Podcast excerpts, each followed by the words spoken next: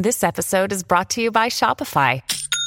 Forget the frustration of picking commerce platforms when you switch your business to Shopify, the global commerce platform that supercharges your selling wherever you sell. With Shopify, you'll harness the same intuitive features, trusted apps, and powerful analytics used by the world's leading brands. Sign up today for your one dollar per month trial period at shopify.com slash tech, all lowercase. That's shopify.com slash tech.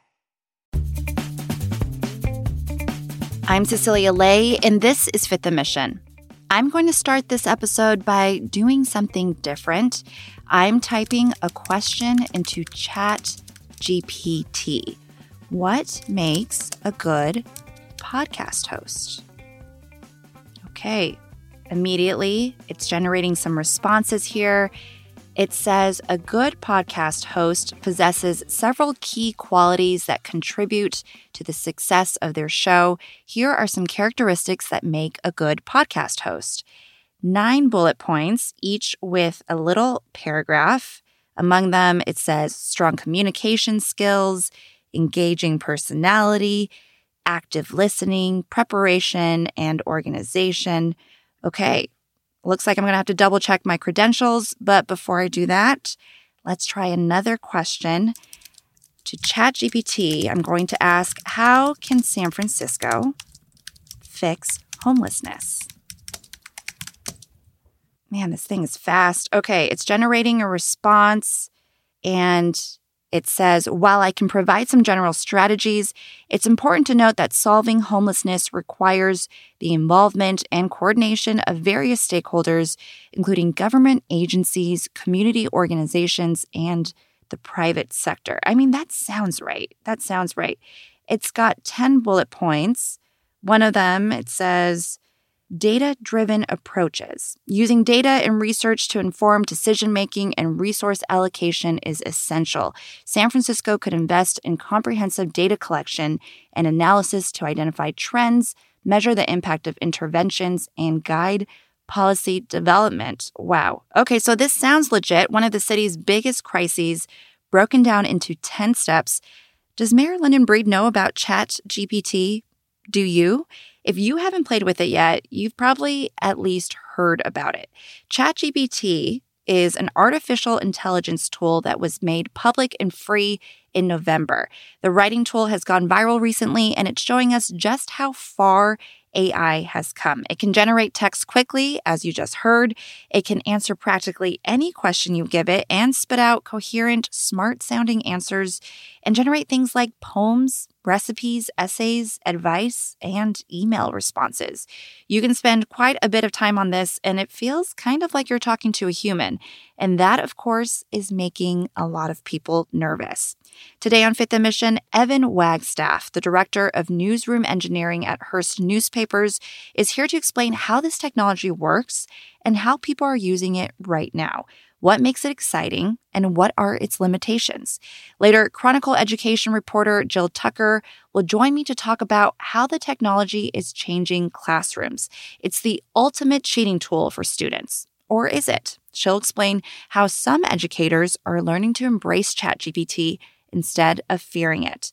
Let's start with my conversation with Evan Wagstaff, Hearst's director of newsroom engineering. Evan, lots of chatter about what ChatGPT is. Answer that question for me. Let's start there. What is it?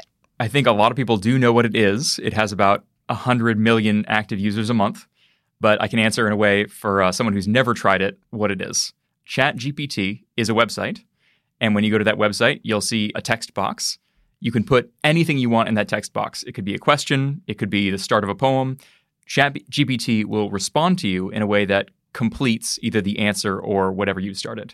So this is kind of like a more sophisticated version of maybe the customer service text box we see pop up in the corner of a screen on like a website? There definitely have been chatbots in the past. What's unique about ChatGPT is behind it, you've got this gigantic model that's been trained on hundreds of billions of words across the internet, and it references those words to decide how to respond.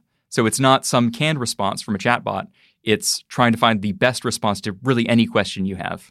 At the very basic level, it finds the next best word. So if you enter once upon, it will know the next words are probably a time.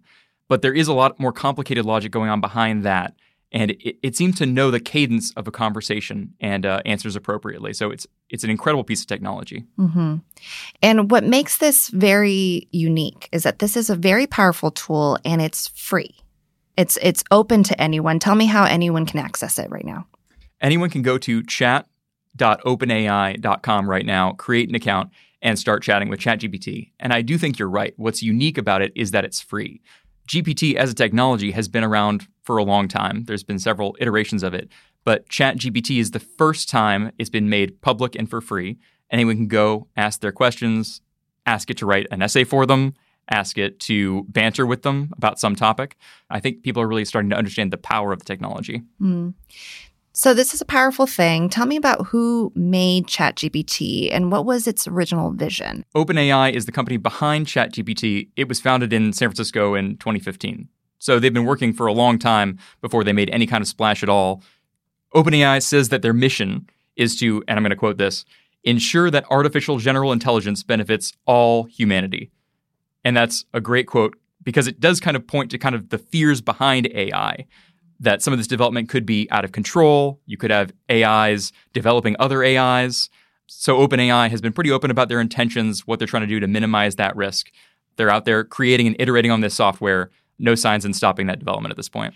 And of course, we know, Evan, that artificial intelligence has been around for a while. Why is this such a big deal? Aside from it being powerful and free to anyone, how does it compare to other A I technologies we've seen so far? Yeah, I think what's interesting and different about ChatGPT is that for the first time, people are really convinced that what they might be talking to is human. The, the experience is incredibly uncanny. It does a great human impression.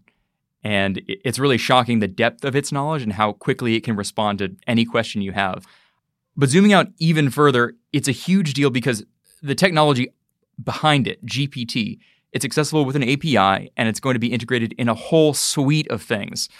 And really, I would not be surprised in the next couple of years, you have G P T writing your first draft of an email response because it has that initial email. It knows how you write email, so it's going to write it as you, and it's going to do a pretty good job.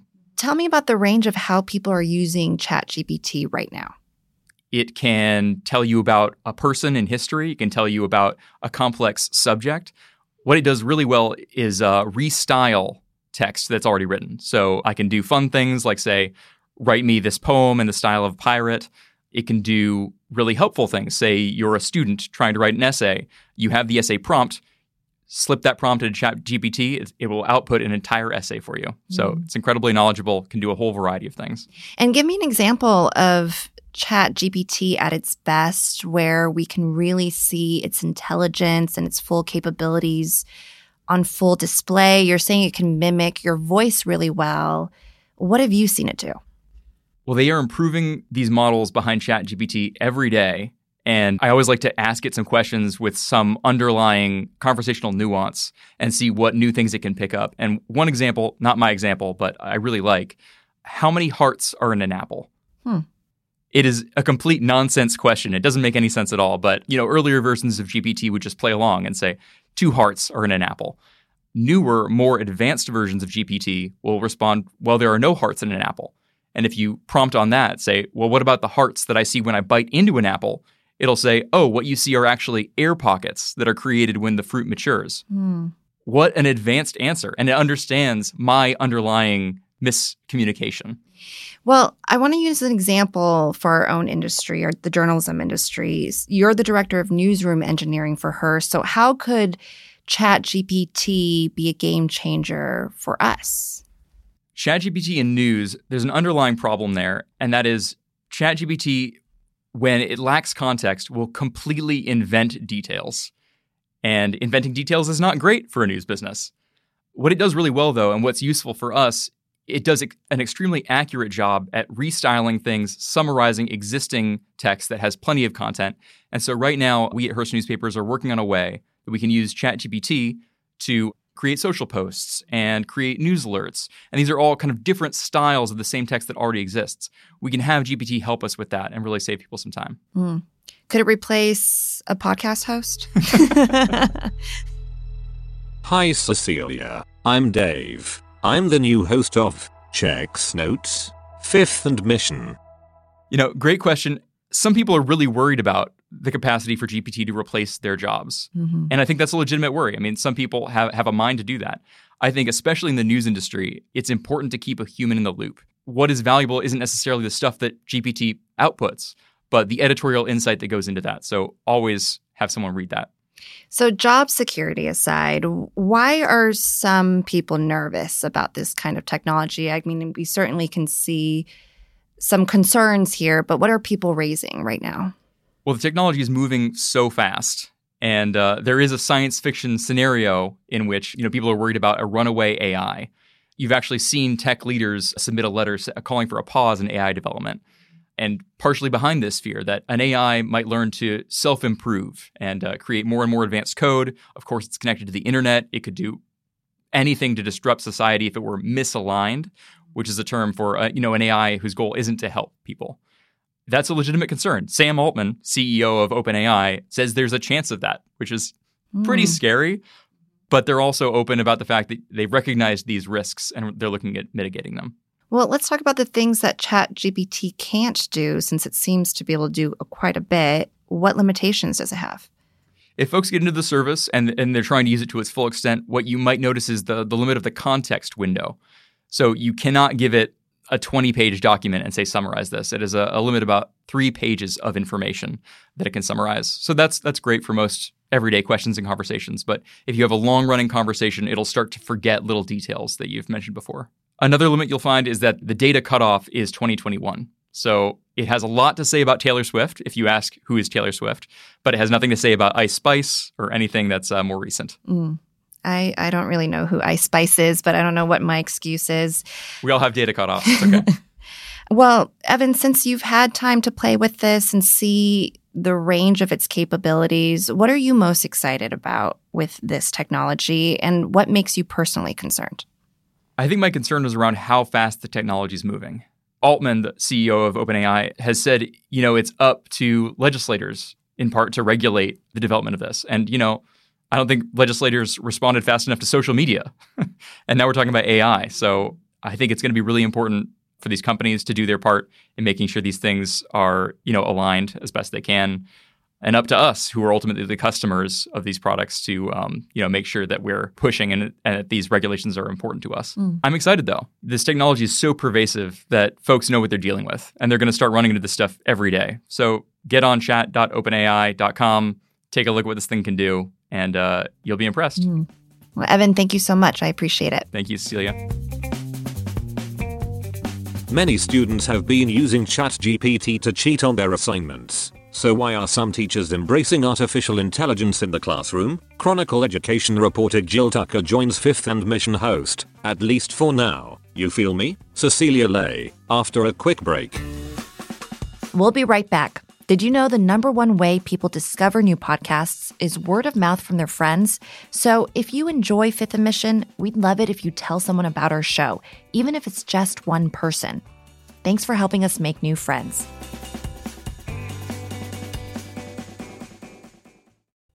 I'm back with Chronicle education reporter Jill Tucker.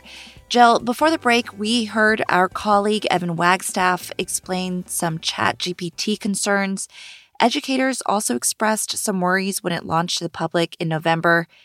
How have students been using the technology to cut corners in the classroom? As it was clear the first second it dropped online, um, this program allowed students to basically just type in a prompt of any kind, including the one assigned to them by their teacher, and it would spew out, you know, an essay. You could tell ChatGPT, write a five-paragraph essay, argumentative essay, or, you know, opinion or whatever about, you know, the Red Hat and Catcher in the Rye.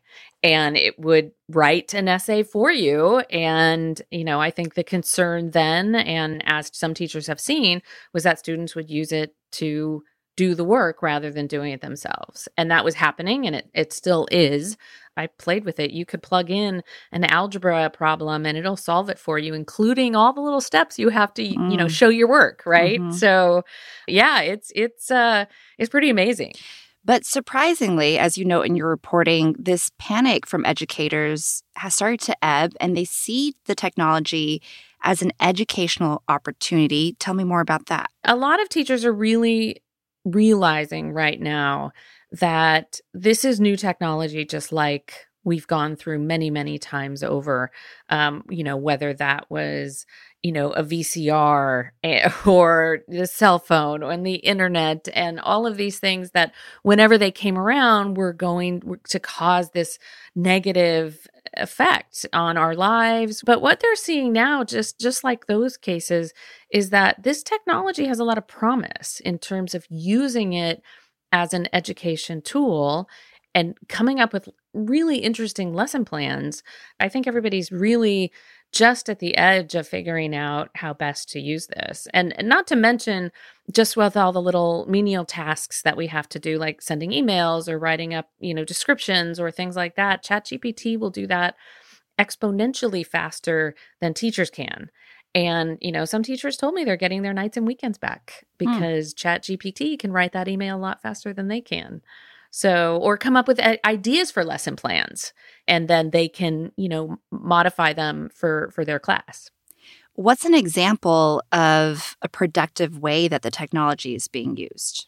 Yeah, so one of my favorites that a teacher talked about was instead of assigning that stereotypical five-paragraph argumentative essay that we all had to do, mm-hmm. that you basically assign ChatGPT aside in a debate about that topic, and you debate ChatGPT back and forth, and then you turn in that debate written mm-hmm. down as your assignment.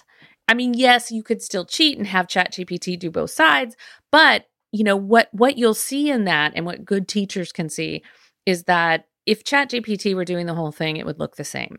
But if you have ChatGPT doing one side and the student doing the other side, you'll know that there are two different voices, there are two different things, but the student is really engaged in the idea that they are debating a computer mm-hmm. and they are coming up with their arguments and essentially writing that five-paragraph essay, but they're just doing it in response to ChatGPT and, and what they're arguing. And they also used it in one case. One teacher was working with students on their college essays, and she basically had ChatGPT come up with five different essays about the same subject, write five separate essays, but give the prompts of different tone or different style, you know, maybe happy, maybe sad, and then have the students read that and really understand like how tone and the style of writing can completely change how mm. that message is received or what it looks like.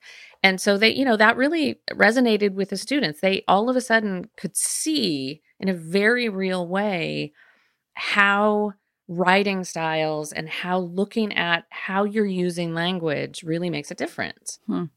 It sort of sounds like, at least for the teachers who are embracing using this technology, it's helping them understand how former formats in the classroom are sort of outdated at this point.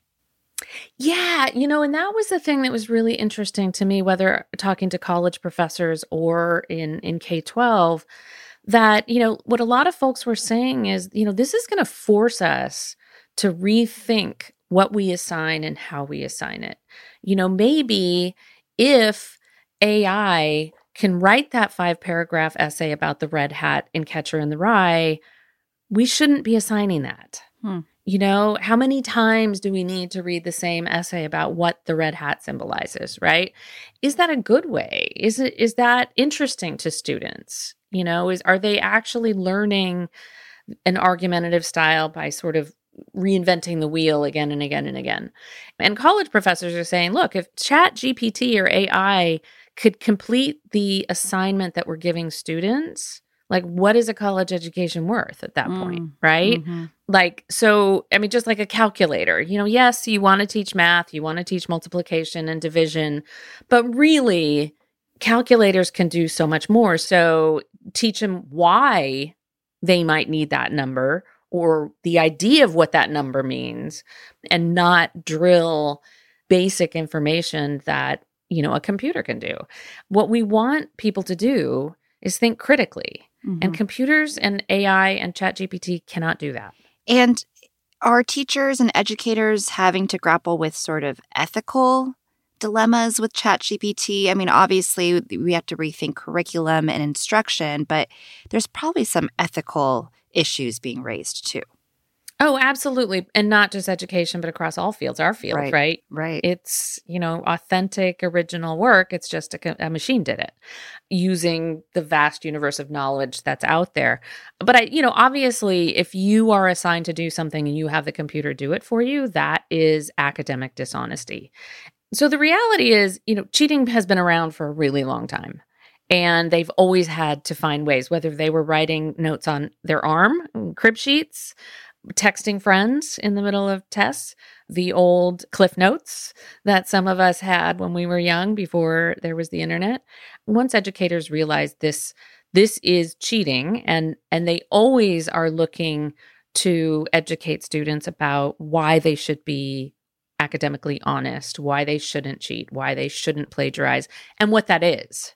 So all of that type of education still needs to happen, but now there's a new way to cheat, and they have to bring that in and talk about the ethics of that and those types of things. So that's definitely happening across the Bay Area and the country. Now, some school districts have gone as far as just banning A I technology altogether. We're talking about districts in L A and New York. Why do some experts say that approach is wrong? Well, I think the way they see it, just, you know, like they did the internet, is that you can't. You know, the reality is it exists. To try to keep it out of the schools doesn't mean that it's not in the homes or the student devices that they have. The people that are looking at it, you know, their their thought is it's here. A I is here. It's here to stay. It's embedded in many of the things that we already use. We just don't know it. To try to block it, as one professor told me, reminds him of nineteen ninety-three when, you know, professors were trying to block the internet. And of course, now we can't live without it, and and neither can they. And so I think the advice that those folks are giving, they're saying, look, it's here, learn about it, understand it, and then figure out how you can use it. And that might mean having to make different lesson plans. You know, you can't just do it the old way. Let's think about how we can use this and acknowledge that it's not going away. Right. And how are kids feeling about it? I mean, beyond just getting a big boost of help on their assignments, how else are they thinking about this technology?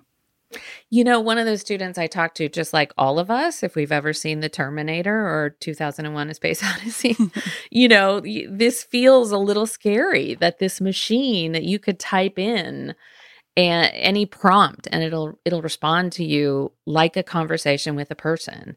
So it's a little freaky, but you know, kids are they embrace technology perhaps more easily than than adults. And you know, they're still trying to figure it out too. They're still trying to understand where the lines are. How can they use it, you know, in a way that isn't academic dishonesty. But I think in general, kids are very quick to embrace this stuff mm-hmm. and are, they're not afraid of it. You know, the more you get to know it, the more you're like, oh, I could put in, you know, this, I need to understand what something is, a definition or something like that. And, and it'll, you know, just like Google kind of spew forth what that is. And I think even journalists and other people are looking at it just like we do with Google or or sitting next to a friend and or coworker and talking about your story. Mm-hmm. It's kind of the same thing. You can bounce ideas off of it, but it is scary. And I think students, they're embracing it, but I think they're also, you know, they know they can use it to cheat. So I think there's a little, where's that line? Mm-hmm. And and that's something, you know, we'll all have to tackle. Where is the line of, of using this technology for good and avoiding the technology for evil? Right. Well, fascinating topic, Jill. Thanks so much for your insights. I appreciate it as always. Oh, thank you. It was fun. Jill Tucker is an education reporter at The Chronicle. Thanks to her and to Evan Wagstaff for being my guests. You too, A I Dave. Cecilia, you're welcome. You can read Jill's reporting at s f chronicle dot com and on the Chronicle app. Thanks to King Kaufman for editing this episode and to you for listening.